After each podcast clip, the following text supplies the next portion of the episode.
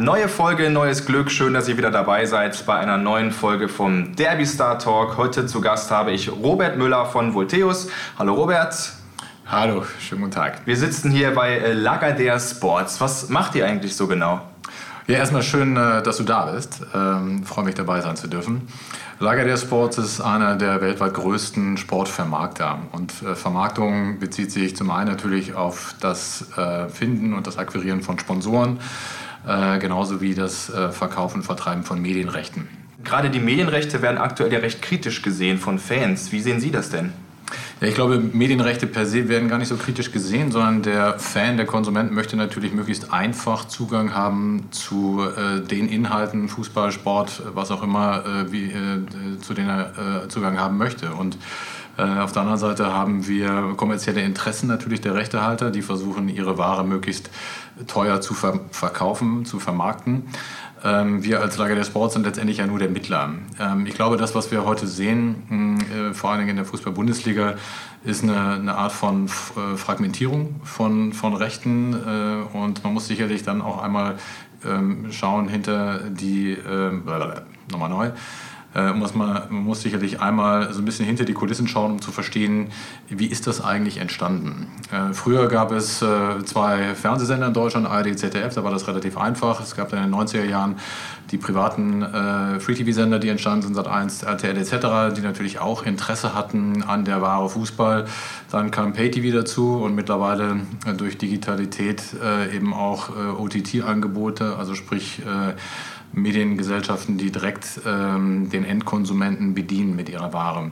Das Kartellamt hat ähm, sich äh, eingeschaltet und hat gesagt, okay, wir wollen möglichst viel Wettbewerb im Markt und wir wollen, dass möglichst viele Anbieter die Chance haben, diese Rechte zu erwerben. Und dadurch ähm, äh, war die DFL aufgefordert, verschiedene Pakete äh, anzubieten und vor allen Dingen auch äh, dafür zu sorgen, dass am Ende nicht ein Sender, beispielsweise Sky, alle Rechte wie auch in der Vergangenheit äh, erwirbt, äh, sodass letztendlich mittlerweile es eine ganze Reihe von Anbietern gibt, ob das Eurosport ist, ob, ob, ob das der Zone ist, natürlich nach wie vor ARD mit der Sportschau oder ZDF mit dem Sportstudio und eben äh, Sky.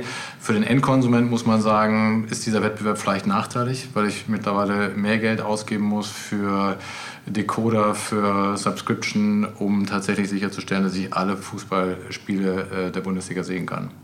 Aber aus Sicht von Lager der Sports ist das wahrscheinlich dann eine gute Sache, oder?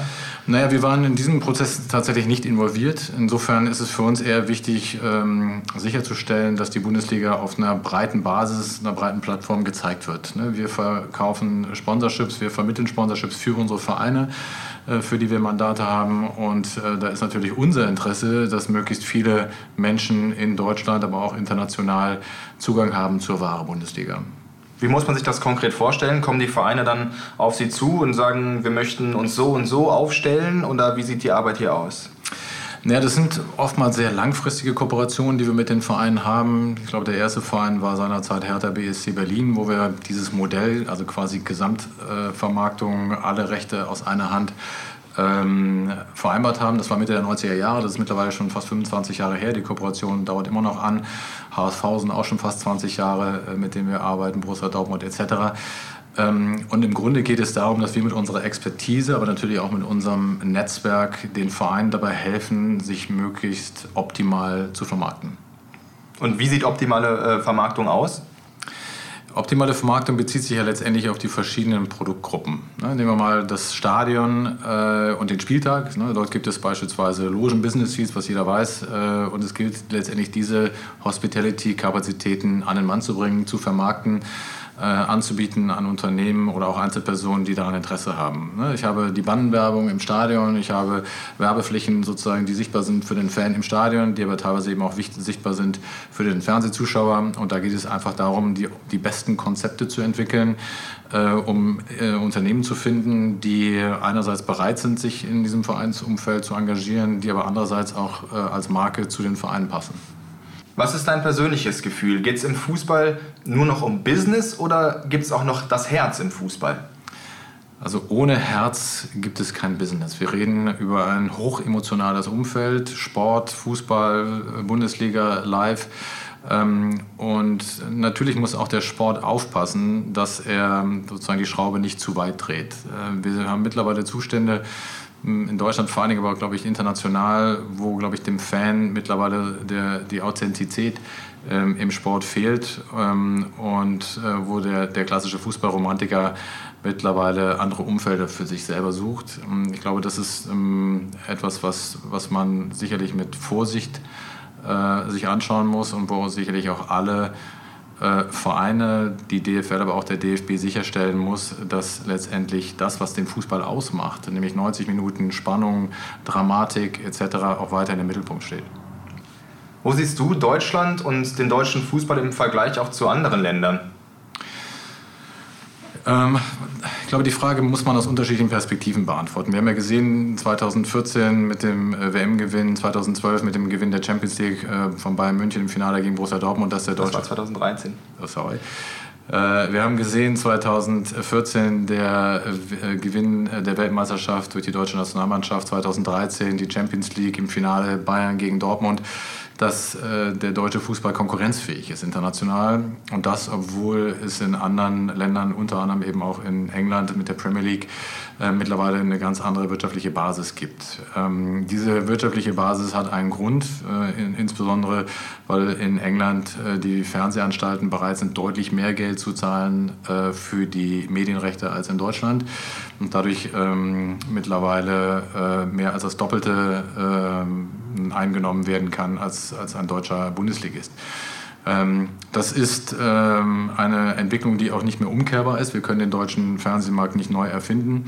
Ähm, deswegen sind äh, deutsche Fußballvereine sicherlich angewiesen, andere Einnahmequellen für sich zu erschließen, um sicherzustellen, dass man auch, äh, auch in Zukunft äh, konkurrenzfähig ist. Andere Einnahmequellen ist ein gutes Stichwort. Zählt dazu auch E-Sport? Ja, ich glaube, E-Sports ist ein Feld, ähm, was zunächst einmal nichts mit klassischem Sport zu tun hat, sondern E-Sports ist eine, ähm, ein Phänomen, was ähm, mittlerweile 20 Jahre alt ist, sicherlich in der Nische gewachsen ist, mittlerweile gigantisch groß ist, ne, kolportiert sind es äh, fast 400 Millionen Fans weltweit, die äh, Fan, äh, E-Sports-Fans sind. Ähm, und trotzdem gibt es vielleicht eine, eine, Brücke oder auch eine Analogie mh, für traditionelle Fußballmarken. Das hat man gesehen beispielsweise mit Schalke 04, die sich sehr mutig dazu entschieden haben, äh, in den E-Sports zu investieren und sich für einen Spieletitel entschieden haben, nämlich mit League of Legends, der mit klassischem Fußball gar nichts mehr zu tun hat. Anders als viele andere äh, Vereine in Deutschland, aber auch international, die sozusagen FIFA als, ähm, als kleinsten gemeinsamen Nenner oder vielleicht auch als Brücke in den E-Sports für sich sehen und damit anfangen, ihre Erfahrungen zu sammeln. Wir glauben, dass E-Sports ähm, ein, ein riesiges Wachstumsfeld ist nach wie vor. Ähm, dass wir dort über eine Zielgruppe sprechen, die, ähm, die sehr jung ist, die sehr technikaffin ist, äh, maximal digital und die auch mittlerweile äh, nur noch sehr schwer zugänglich ist. Das sind ähm, Leute, die zu Hause kein Fernsehen, Fernseher mehr stehen haben, sondern auch, auch äh, Inhalte, Sport oder andere ausschließlich digital konsumieren. Und um diese Menschen anzusprechen, dafür ist E-Sport sicherlich ein äh, probates Mittel. Ich war tatsächlich auch mal bei Schalke 04 zu Besuch und ähm, bin ihm so ein bisschen auf die Schliche gegangen. Ich finde das total spannend, weil die auch klipp und klar sagen, ja, das ist beispielsweise, um den asiatischen Markt äh, zu erreichen, super. Ja, also ich, ich glaube, Digitalisierung bedeutet ja grundsätzlich, dass die Vereine, vor allen Dingen die, die besseren Vereine, die Chance haben, ihr, ihre, ihre Reichweite zu erweitern und das vor allen Dingen eben auch international. Ne? Also wenn man anschaut, dann glaube ich, dass es wahrscheinlich in Indonesien mehr Fans des FC Bayern gibt als wahrscheinlich Fans des, des KSCs in ganz Deutschland. Ja? Und das ist natürlich eine Zielgruppe, die man letztendlich auch nutzen kann, die man monetarisieren kann etc. Für viele Vereine, ähm, die eben möglicherweise nicht regelmäßig die Champions League gewinnen, äh, wird es aber schwierig, ja? sozusagen internationales Profil zu äh, entwickeln. Und da ist E-Sports ein probates Mittel. Wenn man sieht, äh, dass Schalke 04 auf E-Sports-Turnieren beispielsweise in Korea äh, teilnimmt, dann ähm, nehmen die Fans, die E-Sports-Fans, Schalke 04, eher über League of Legends war als als Fußballverein. Das kann man mögen oder nicht, aber es hilft natürlich dem Verein letztendlich die natürliche Reichweite einfach zu verlängern und sozusagen mit dem Brand Schalke 04 ähm, letztendlich äh, auch weitere Monetarisierungsfelder zu besetzen. Aber meinst du, das ist eine Rechnung, die so leicht aufgeht, wenn ich jetzt ähm, League of Legends in Asien spiele und die Asiaten mich auch wahrnehmen? Heißt das ja nicht, dass sie sich für meinen Verein Schalke interessieren, oder? Naja, sie interessieren sich schon für meinen Verein Schalke, aber eben vor einem anderen Hintergrund. Und ich glaube, dass es für alle Vereine sinnvoll ist, den Kontakt zu dieser Zielgruppe zu halten, auch mit dieser Zielgruppe ein Stück weit zu experimentieren. Das sind junge Menschen, die eben ein völlig anderes Konsumverhalten haben, die Medien anders konsumieren. Ähm, und niemand weiß äh, sozusagen, wie groß E-Sports in 10 oder in 20 Jahren sein wird. Wir glauben, dass es dass es zunächst auch mal dass es eine Bedrohung ist für viele traditionelle Sportarten. Wenn man sich anschaut, es gibt weltweit ähm, 18 Millionen registrierte Tennisspieler, es gibt aber 100 Millionen äh, Spieler, die monatlich League of Legends spielen. Also einfach nur mal zur dimensionalen Einordnung. Und wenn man jetzt sozusagen noch mal 10 oder 20 Jahre weiterdenkt, das sind heute Menschen im, im Alter zwischen 15 und 29 Jahren, wenn diese Menschen sozusagen nochmal 20 Jahre älter sind und die nächste Generation nachwächst, dann ist ja die Frage, wie behaupten sich eigentlich traditionelle Sportart gegenüber Sportarten gegenüber E-Sports. Ähm, es gibt heute eine große Schnittmenge. Das ist, glaube ich, auch die Legitimation von Fußballvereinen, sich im E-Sports äh, zu engagieren. Also Schnittmenge von Fußballfans, die aber auch gleichzeitig äh, E-Sports konsumieren oder vielleicht auch selber Gamer sind. Ähm, und ich glaube, die, die Nähe zu dieser Zielgruppe zu halten, ähm, ist wahnsinnig wichtig dafür. Es gibt ja beispielsweise auch Vereine wie Bayern München oder Borussia Dortmund, die entscheiden sich bewusst dagegen, das Thema E-Sport nicht aufzunehmen. Was glaubst du, ist das nachvollziehbar oder ist es eher so, dass sie es verpassen, auf den fahrenden Zug aufzuspringen? Jeder Bundesliga-Verein hat eine eigene Kultur, eine eigene DNA und muss letztendlich auch zu einer eigenen strategischen Entscheidung kommen, ob E-Sports für ihn ein potenzielles Feld ist oder nicht. Bayern München hat es in dem Fall erstmal geschickt gelöst, weil die Entscheidung, sich dem E-Sports ähm, sozusagen offen gegenüber zu zeigen, sieht man im Bereich Basketball. Bayern München Basketball, die dort eine eine Lizenz äh, erworben haben oder, oder teilnehmen an, äh, an äh, NBA 2K, an Game-Titel im Basketball. Ähm, Borussia Dortmund hat sich tatsächlich zunächst mal strategisch gegen E-Sports entschieden. Dass solche Entscheidungen durchaus aber auch mal revidiert äh, werden, haben wir beim DFB gesehen, wo Herr Grindel ähm, sich ja auch ursprünglich mal sehr kritisch gegenüber E-Sports geäußert hat äh, und auch da mittlerweile eine, eine größere Offenheit äh, DFB-seitig, vor allen Dingen im, im Bereich E-Gaming, ähm, äh, E-Soccer, also sprich FIFA, ähm, zu verzeichnen ist. Insofern ist es, glaube ich, eine, eine Evolution im Prozess.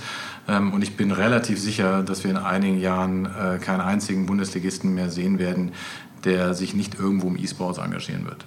Jetzt hast du ja beispielsweise schon Herrn Grindel erwähnt, der dem erst kritisch gegenüberstand. Und kritische Stimmen gibt es, wenn es um E-Sports geht, eigentlich immer.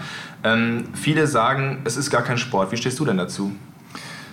Ähm, ich glaube, dass es völlig unerheblich ist, ob E-Sports offiziell als Sport gesehen wird. Ich glaube, es ist auch nicht so, dass ähm, das E-Sports-Ökosystem zwingend den, den, traditionellen Sport braucht. Ich glaube andersrum, äh, dass es wichtig ist, dass ähm, die etablierten Stakeholder, ob es Fernsehsender sind, ob es Sponsoren sind oder auch Rechtehalter wie Fußballvereine, einfach ähm, sich mit dem Thema auseinandersetzen müssen, weil es eben nicht um eine neue Sportart gibt, wie, geht wie, wie Volleyball oder Basketball, sondern es ist ein digitales Phänomen. Es ist eine, eine ganze Generation oder mittlerweile wahrscheinlich schon mehrere Generationen von jungen Menschen, die sich im E-Sports bewegen und die äh, man kaum mehr in äh, anderen traditionellen Umfeldern findet. Und deswegen, glaube ich, ist, sollte das der Anspruch sein, äh, eines, eines jeden, äh, auch im traditionellen Sport, sich zumindest dem E-Sports gegenüber nicht zu verschließen.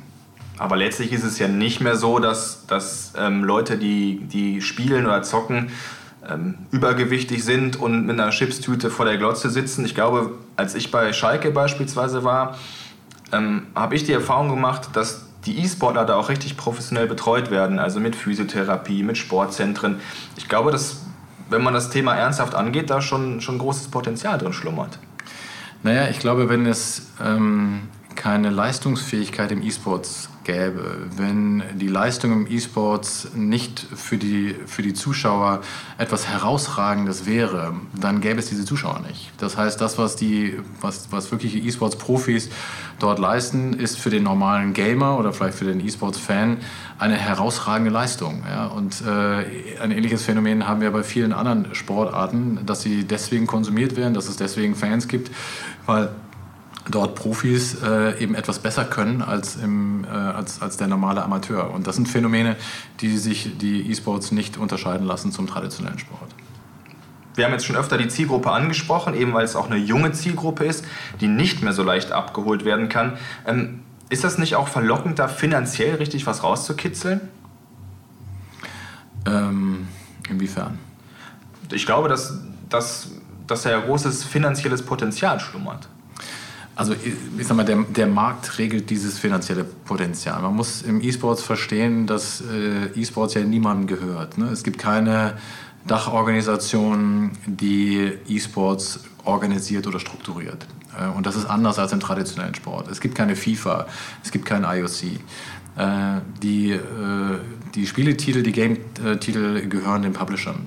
Die Publisher verdienen damit Geld die verdienen im Wesentlichen nicht über E-Sports Geld, sondern die verdienen Geld, weil Menschen äh, die Bereitschaft haben, während sie spielen, ähm, Geld auszugeben, um sich einen anderen Status zu erwerben, um sich Items zu kaufen, die möglicherweise im, im Spiel hilfreich sein können.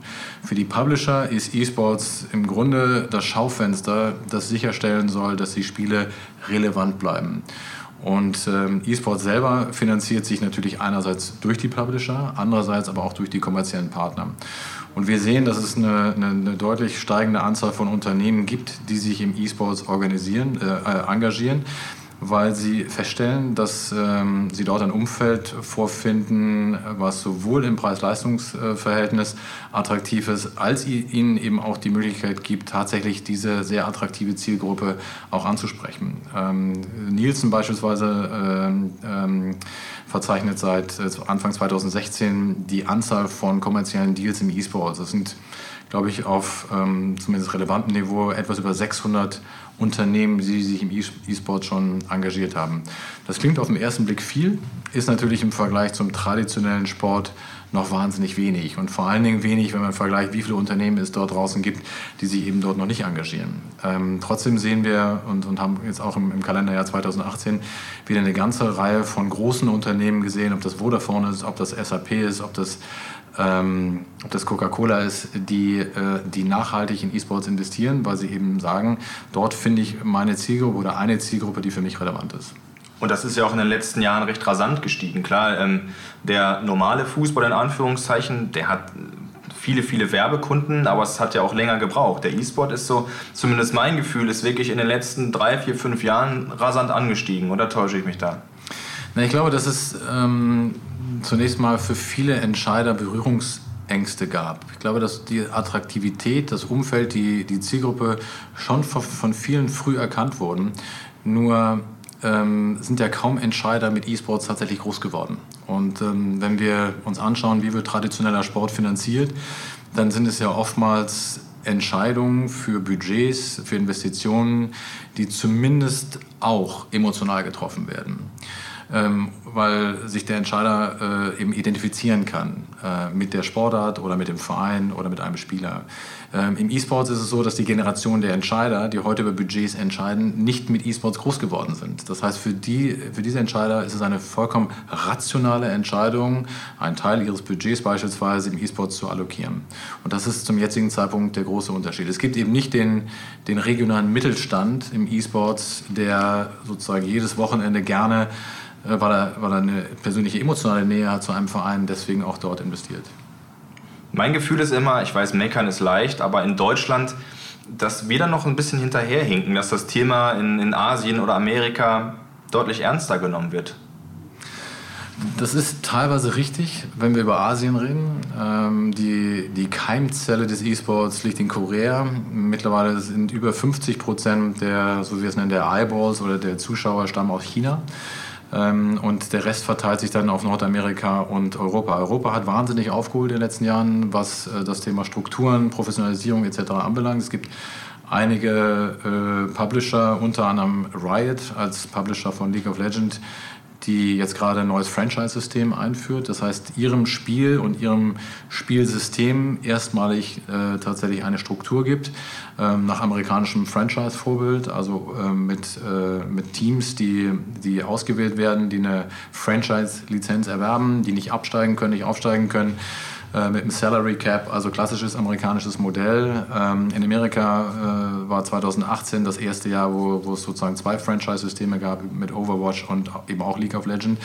Äh, und es zeigt einfach, dass auch der E-Sports, der teilweise immer noch sehr fragmentiert organisiert ist, teilweise auch sehr chaotisch ist, ähm, anfängt sich eben auch zu professionalisieren. Welche Rolle spielt E-Sports denn für Lagardère Sports? Na, wir haben vor ungefähr zweieinhalb Jahren angefangen, uns das Ökosystem anzuschauen und haben ein bisschen länger gebraucht tatsächlich, um die ersten Investitionen zu tätigen. Mittlerweile haben wir hier am Standort Hamburg ein eigenes E-Sports-Team mit um und bei zehn Leuten, die nichts anderes mehr machen, als sich um, um Themen im E-Sports kümmern.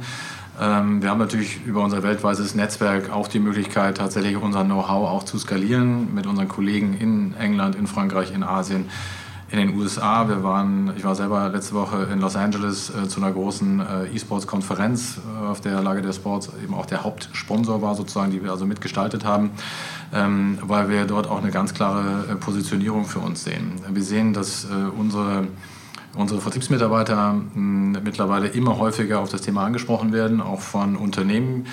Äh, die Unternehmen, äh, die entweder schon soweit sind, äh, Entscheidungen zu treffen, also auch Budgets zu allokieren oder sich zumindest das Phänomen mal erklären zu lassen. Und wir glauben, dass E-Sports für uns eins der wichtigsten Wachstumsfelder in der Zukunft sein wird. Also würdest du es Unternehmen, Vereinen, Werbekunden empfehlen, sich dem E-Sport anzunehmen? Ähm, ich glaube, dass es für jedes Unternehmen wichtig ist, äh, E-Sports zu begreifen. Das Phänomen, die Zielgruppe und letztendlich auch die Möglichkeiten, äh, die jedes einzelne Unternehmen für sich da sieht. Mm, wir haben ja im E-Sport so ein bisschen das Problem, ähm, über was reden wir in der Vermarktung. Also es gibt eben nicht dieses klassische Inventar wie im Fußballstadion mit einer Werbebande äh, oder einer LED oder einer Halbzeitaktivität, sondern in der Regel ist das Inventar sehr digital, ne, digitale Umfelder ähm, im Bereich der, der E-Sports-Turniere oder eben Sponsoring der Teamkleidung. Ne? Aber es ist eben anderes Inventar und deswegen auch sehr erklärungsbedürftig. Ne? Ich glaube nur, dass es eben, um auf die Frage zurückzukommen, ähm, relevant ist und das, äh, deswegen kann unsere Empfehlung nur lauten, dass sich Unternehmensentscheider, die ähm, Geld für Kommunikationsleistungen ausgeben, den E-Sports zumindest anschauen. Ich weiß, es ist immer schwer, in die Glaskugel zu gucken, aber wohin geht die Reise? Was meinst du? Das ist immer ein bisschen schwer zu sagen. Wenn wir beispielsweise League of Legends nehmen mit 100 Millionen aktiven Spielern, wie gerade schon mal gesagt, zwischen 15 und, und 30 Jahren, ähm, mal zehn Jahre weiterdenken, diese Menschen zehn Jahre älter sind, aber eben auch äh, eine nächste Generation äh, ähm, letztendlich wächst, die äh, sich auch mit E-Sports beschäftigt, dann glaube ich, ist es ist es nicht ähm, schwierig äh, zu prognostizieren, dass E-Sports äh, größer wird. Ähm, größer wird in der Anzahl der, der Fans, der Menschen, die das konsumieren, aber letztendlich auch in der Intensität. Ähm, und ähm, wenn man sozusagen jetzt einfach nur mal den Blick zurücknimmt, äh, so die letzten fünf bis, bis zehn Jahre und sich anschaut, wo E-Sport heute steht, dann ist es wahrscheinlich äh, der am schnellst äh, wachsende Sport aktuell by far. Und ähm, deswegen glauben wir, dass das E-Sports an Relevanz zunehmen wird. Aber für, für andere Sportarten, ich sag mal Basketball, Handball, Volleyball, ist es ja eigentlich schade, weil die ja überholt werden. Ja, ich, wie gesagt, man muss das auch nicht persönlich mögen. Ne? Ich bin äh, auch fern davon, jemanden äh, dazu zu bekehren. Es geht, glaube ich, einfach nur darum, dass äh, es sich hierbei um ein Phänomen äh, handelt, was nicht mehr aufzuhalten ist. Und äh, komme selber auch aus dem traditionellen Sport, habe lange Handball gespielt beispielsweise. Und natürlich sind mir äh, Sportarten persönlich deutlich näher, äh, wo man auf dem Platz steht oder in der Halle ähm, und sich betätigt. Aber ähm, die, die, die, Umstände sind eben so, dass äh, es äh, junge Menschen gibt, die mittlerweile andere ähm, Vorzüge haben, in der Art ihre Freizeit zu gestalten. Und ich glaube, darauf muss man sich nur einstellen. Jetzt hast du den Handball gerade schon erwähnt. Du hast ja Tag ein, Tag aus mit Sport zu tun. Ähm, Gibt es sonst noch was, wie du dich sportlich betätigst in der Freizeit? Ja, ich versuche das natürlich schon. Und ich glaube, dass ähm, man in so einem sportiven Umfeld vielleicht immer auch die, die Nähe zum Sport äh, nie verloren hat. Hm, meine Sportarten heute sind eher, dass ich um die Alster laufe, dass ich ein bisschen Fitness mache, dass ich, wenn ich die Chance habe, auf dem Tennisplatz mal stehe. Ähm, aber äh, ja, das sind so die Themen, die ich aktuell mache. Auch den Vereinen hier wohlgesonnen, fußballtechnisch oder? Ja, ich muss sagen, ich habe äh, hier regionale Liebe zu St. Pauli entdeckt. Ähm, sicherlich auch durch, eine, durch die Kooperation, die wir mittlerweile mit St. Pauli seit zehn Jahren äh, betreiben ähm, und äh, dafür schlägt mein Herz. Sehr gut. Jetzt kommen wir langsam zum Abschluss und bei uns ist es immer so, dass der Gast am Ende zehn Derbys-Tabelle zur Verfügung gestellt bekommt und die darf er spenden an eine Einrichtung oder Institution seiner Wahl. Robert, weißt du denn schon, wem du diese Bälle schenken möchtest? Na, es gibt ja hier in Hamburg einige Flüchtlingsunterkünfte äh, und es gibt ein Flüchtlingsheim in äh, Othmarschen in dem auch meine Frau tätig ist. Ähm, und äh, das nennt sich Holmbruck und dafür würde ich diese Bälle gerne spenden. Die freuen sich sicherlich sehr darüber. Vielen lieben Dank für die Zeit, für das Gespräch und äh, das war es dann von der Derby Star Talk Folge. Schön, dass ihr dabei wart und bleibt am Ball. Euer Tobi.